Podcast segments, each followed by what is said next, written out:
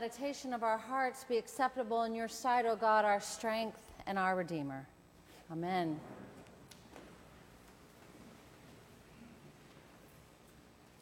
Come down, O love divine, seek thou the soul of mine, and visit it with thine own ardor glowing. O Comforter, draw near, within my heart appear, and kindle it with thy holy flame bestowing. One of the most beautiful lines from all creation. I'll just put it out there. And then another more simpler call on the Holy Spirit to come into our hearts in more plain English, but beautiful nonetheless. Spirit of the living God, fall afresh on me. Spirit of the living God, fall afresh on me. Melt me, mold me, fill me, use me. Spirit of the living God, fall afresh on me. Today, we celebrate Pentecost. We mark Pentecost, the coming of the Holy Spirit among the apostles and followers of Jesus. This is Church 101, this holy feast. It's celebrated 50 days after Easter, including the day of Easter itself. And the name comes from the Greek Pentecostes, which literally means 50th day. So that's why their church is named Holy Spirit and not Pentecost, right? Not in the Episcopal churches, anyway. In this feast day of the church.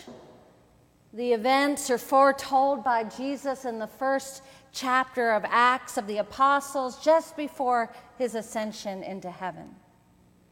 While his followers were with the risen Christ, he tells them, John baptized with water, but you will be baptized with the Holy Spirit not many days from now, baptized with the Holy Spirit.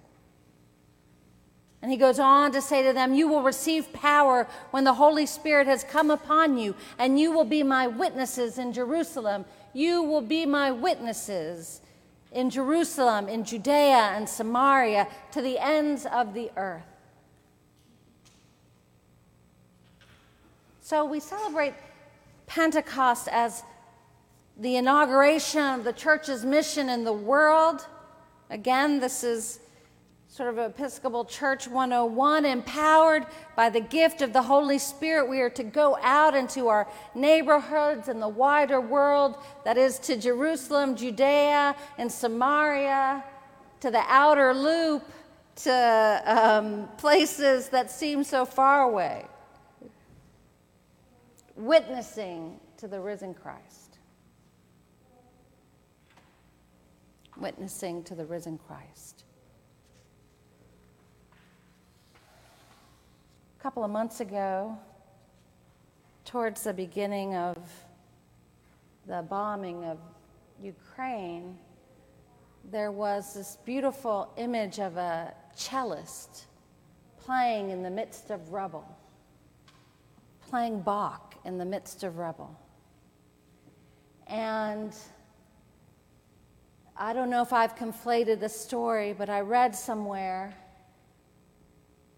that he, in one interview, pointed to the rubble around him and the, his action, saying, I believe in the resurrection. That's why I'm doing this. I believe. I believe in the midst of rubble, I believe that we need to point towards the resurrection. What a powerful image of using your gifts to fly in the face of the destruction of the world and point towards the resurrection. Many of us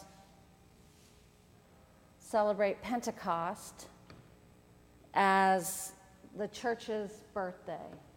right? It's also it's the birth of the mission of Christ into the world, but over the years it's also, you know, become known as the church's birthday. And if you think about a first birthday party, a first birthday party for a child, who is that birthday party for? Is it for the baby who doesn't even know what's going on? No. It's for those who are doing the hard and loving work of raising the child. It is for those who do the hard work of loving that child, for those who did the hard work of labor, for those who will do the hard work of nourish, nourishing that child. And so when we remember the first birthday of the church, the coming of the Holy Spirit, of the church, Christ's disciple, receiving the gift of the Spirit and being baptized by the Holy Spirit and fire, we think not of that early church necessarily, but we pray and celebrate and ask today for that Spirit of the living God to be renewed in us we who are doing the hard, loving work of raising up the church today. We who are doing the hard, loving work of loving the church today. Of we who are doing the hard work of laboring in the church, in the mission field today. Of we who are doing the hard work of nurturing the faith today. And we ask we ask for a renewal of the flames of hope in our hearts. We ask to celebrate difference. We ask to honor creation and not be dismayed. We ask to foster beloved community. And we ask to be sent into the world toward Jesus' way of love in this beautiful and messy world that it is so hard sometimes to love, in which it is easy to despair. But this Pentecost, we do not despair. We call on a renewal of the Spirit in our souls, our minds, and our bodies. We call to be encouraged. We call on God once again to kindle the flames of hope, to remind us how to celebrate difference. And these categories are straight from a pamphlet on the Episcopal Church. This is not incendiary stuff I'm talking about the flames of hope, celebrating difference, honoring creation, fostering beloved community. That is the statement of our wider church, sending people toward Jesus' way of love. That is what we are about. And today, after all of these strings of horrific tragedies, of access to assault weapons. We pray, as the poet Adam Zagajewski, translated by Clare Cavanagh, put it, we pray that we may try to praise the mutilated world, to praise it. Try to praise the mutilated world, remembering June's long days, he wrote and wild strawberries, remembering the, the wild, beautiful things, the drops of, of wine, the nettles that methodically overgrow the abandoned homesteads of exiles. You must praise the mutilated world, the poet writes. You watched the styled yachts and ships. One of them had a long trip ahead of it. White, salty oblivion awaited others. You've seen the refugees going nowhere and you've heard the executioners sing joyfully. You should praise the mutilated world. Remember the moments when we were together in a white room and the curtain fluttered. Return and thought, think to the concert where music blared. You gathered acorns in the park in autumn and leaves over the earth's scars Praise the mutilated world and the gray feather a thrush lost, and the gentle light that strays and vanishes and returns. Spirit of the living God, fall afresh on us. 233 mass shootings this year alone. And in this mutilated world, we must try to praise it and love it and nurture it and walk the way of Christ's love in it.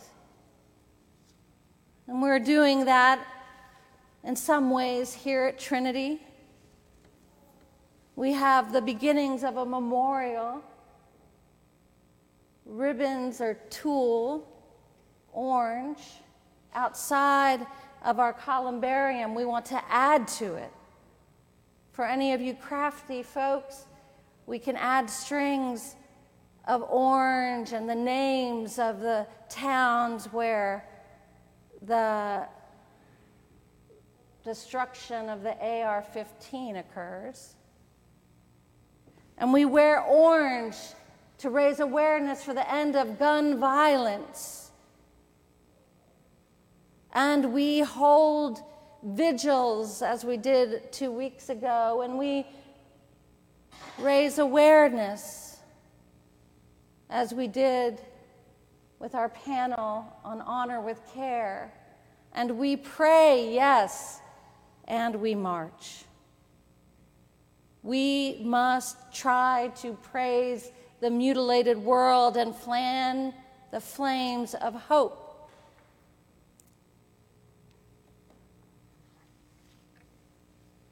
so that the cross is not lost on this world, and neither is the resurrection.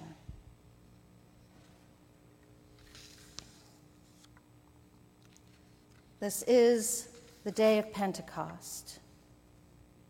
And as Old Testament professor Rolf Jacobson wrote, we are called to welcome Pentecost, that the Holy Spirit may stir up new life in you, in us.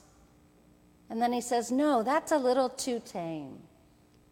May the Holy Spirit rage in your heart like a fire, blow in your mind like a hurricane, and speak through you with the tongues of angels and mortals. What sort of things happen when the spirit life that exists between the Father and the Son gets poured out on God's sons and daughters?